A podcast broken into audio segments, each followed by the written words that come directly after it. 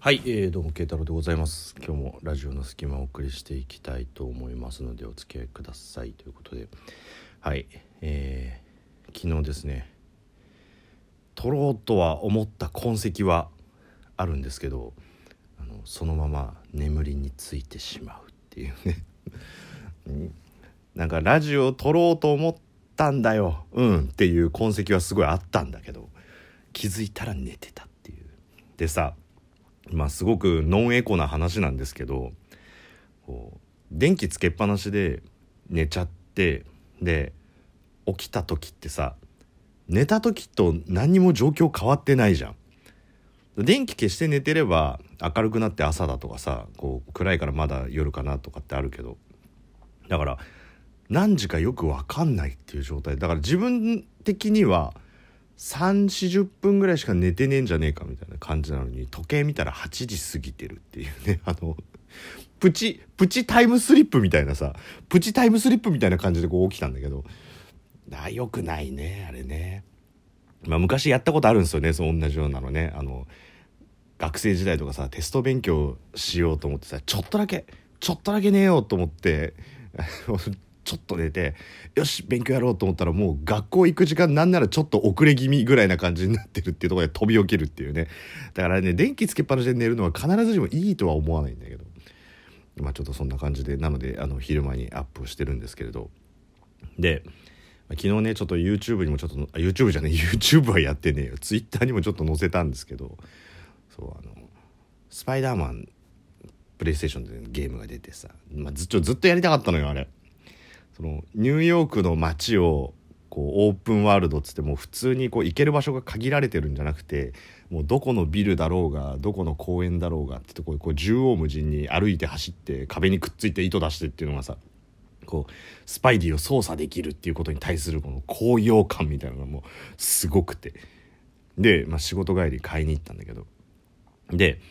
こうもう僕が買いに行こうとしてた時間はその大きい家電量販店とかもやってない時間だったから、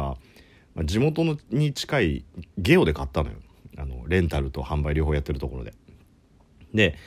まあ、発売日だったからやっぱこう列に並んでる人がやっぱ結構買う人が多くて。であのよくあるじゃん。コンビニとかで。あのビニールテープ貼ってあってこうやって並んでくださいみたいな。そこに並んでって。でまあレンタルの人と購入の人がこう順番並んでたんだけど。で僕が並んでる列の右側にレンタルコーナーがあるんですよ CD の。あの DVD はもっと奥なんだけど CD のレンタルコーナーがあってでそこはねあ行家行作業ぐらいの作品がこっち向いて並んでる状態なんですよ。で、まあ、そこでこうお母さんっぽい人がね自分のスマートフォンをこう見ながらさ自分のスマートフォン見てはタイトルを見る自分のスマートフォン見てはタイトル見るみたいな。でなんだろうと思ってあの、まあ、なんとなくこう、まあ、大した別に変化のある光景ではないからさななんとなく見てたら店員さんがこう返却済みのさ CD とか DVD を元のところに戻すじゃん。そこであのカウンターから出てきた時に「あすいません」なんつって「ではい」っつって「でこれ?」って言ったら「ああはいはいはいこちらです」なんつってそのまま奥その棚の奥へ消えてったのお母さんと一緒に。でほどなく戻ってきて「ありがとうございました」なんて言ってさ。で僕の僕最後尾に並んでたから僕の後ろに並んだの。でまあ DVD 何枚かと CD 何枚かをこうごそっとまあ週末だからじゃない？こうごそっとこう借りてたんだけど。一番上に乗っかってたのが米津玄師だったんだよね。でわかんないよわかんないよこれもう想像でしかないけど米津玄師を借りるにあたって米津玄師を探してたんじゃないかと思うわけですよ。でえっとよええー、っと赤ささ？あれ？かきくけこここここうだくみとかそういう感じで探してたんじゃないのっていう。だからまあしょうがない。お母さん結構ご年配だったけどご年配の人で米って書いてあったらもうだってそれは米米クラブだもん。もう、君がいるだけでだもん、もう、だ米米米米だよ、もう、米米クラブのところに米が来ちゃったら、そりゃ米津玄師って、米津玄師って呼んじゃうよっていうさ、だこう、あれじゃない？こう、多分、こう、子供とかからさ、これ借りてきてっていうのがさ、例えば LINE とかで出てたらさ、もうそれ以上の情報ないじゃん。だ米津、米津玄師、米津玄師、つって、店員さんに聞いたら、なぜか奥に連れてかれて、野行のところから、あ、こちらですね、って言って、米津なんだ、みたいな、そういうちょっとね、お母さんのの可愛いエピソードがあったっていうことなんですけど。で、まあまあ、あの、そんなのもあある、ちょっと前に、今日、あの、マッサージ行ったんですよ。結構限界で。あ、もう痛くて痛くて、体は痛いしって、まあ、疲労も限界来てたし、まあ最近寝不足もあるしってとこでもうマッサージ行こうと思って。でまああのネットとかで探したら「今日の今日空いてますよ」っていうところがたまたまあったからそこに予約を入れたんですよ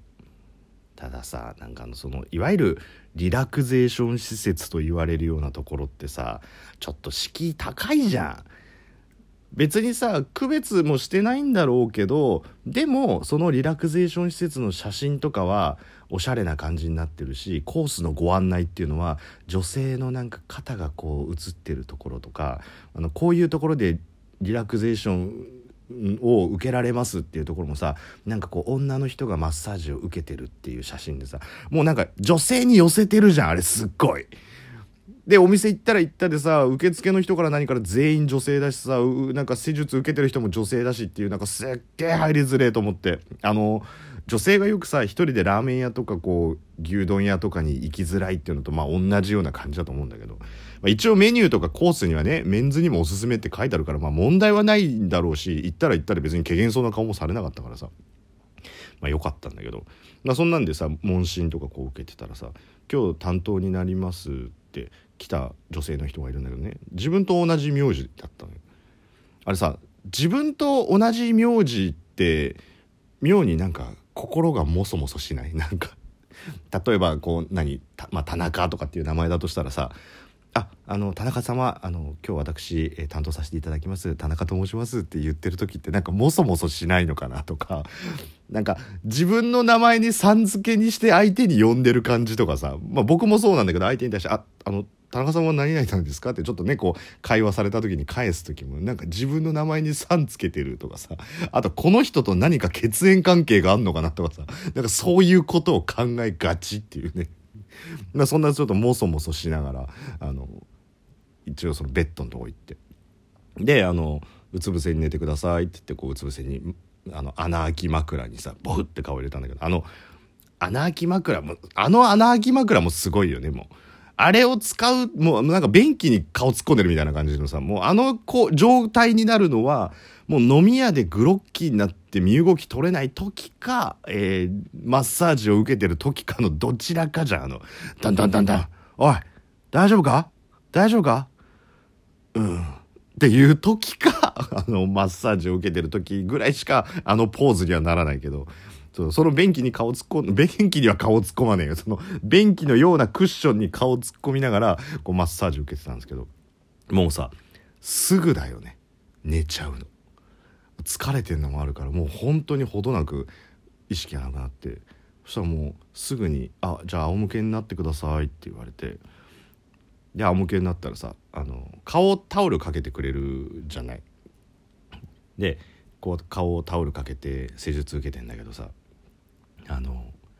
何て言うんだろうタオルをかけられてるから表情は自分にしかわからないじゃん。あれこれね、まあ、まあ僕だけだと思いますよ。あ、うん、やるやる、慶太郎さんそれわかるっていう人ほとんどいないと思うけど、あの、美容室とかでもそうだし、そういうとこでもタオルかけられた時って、僕、タオルの中で変な顔するの好きなんですよね。バカでしょ？だからもう、タオルかけられてる間に見えないからって目、目をめっちゃ見開いて寄り目にしてみたりとかしてね。で、その寄り目の状態で、あ、で今からゆっくり足を回しても持ち上げて回してきますねって時に「はい!」とかなったりとかしてで「はいじゃあ足を下ろします今度反対側の足を上げてゆっくり回していきます」って言われた時に今度「はい!」とか言ってちょっと 目見開きつつ寄り目になりつつタコの口をしたまま返事してみるとかっていうそのバカなことを 俺だけだろうな。でも今度ちょっと皆さんやってみてください。やってみあの激しく顔を動かしちゃうとタオルが動いちゃうからね。分かるからそーっと寄り目にしてみたりとかなんかねちょっと面白いムーンっていう顔してみたりとかすることに対する一人だけ世の中で今自分だけが楽しいみたいな感じになるから。ぜひやってみてください。ただやった後何の達成感もないけどね。それやってる瞬間だけちょっと楽しいっていう。で、まあ、そんなのを受けてたらさそのまあ、ショッピングモールの中にあるリラクゼーション施設だから自動ドアとかないんだよね。そのままこうフリーで出入りできるような感じになってるからさこうトイレがそのショッピングモール自体のトイレがちょっと奥まったところにあってでそっから子供が出てくるんですよタタタタってでまあ足音しかこっちはタオルかけられてマッサージ受けてるからさあの音しか聞こえないけどまあでも声のトーンからしても多分幼稚園から小学校低学年ぐらいの男の子だと思うんですよ。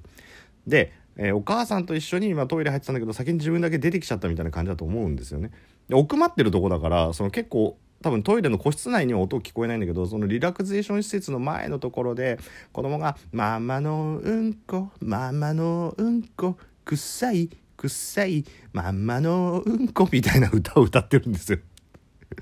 お母さん気づかないとはいえさそのお母さんのそこそれを別に公衆の面前で言うことないじゃんと思ってもう笑いたいけどしょうがないと思って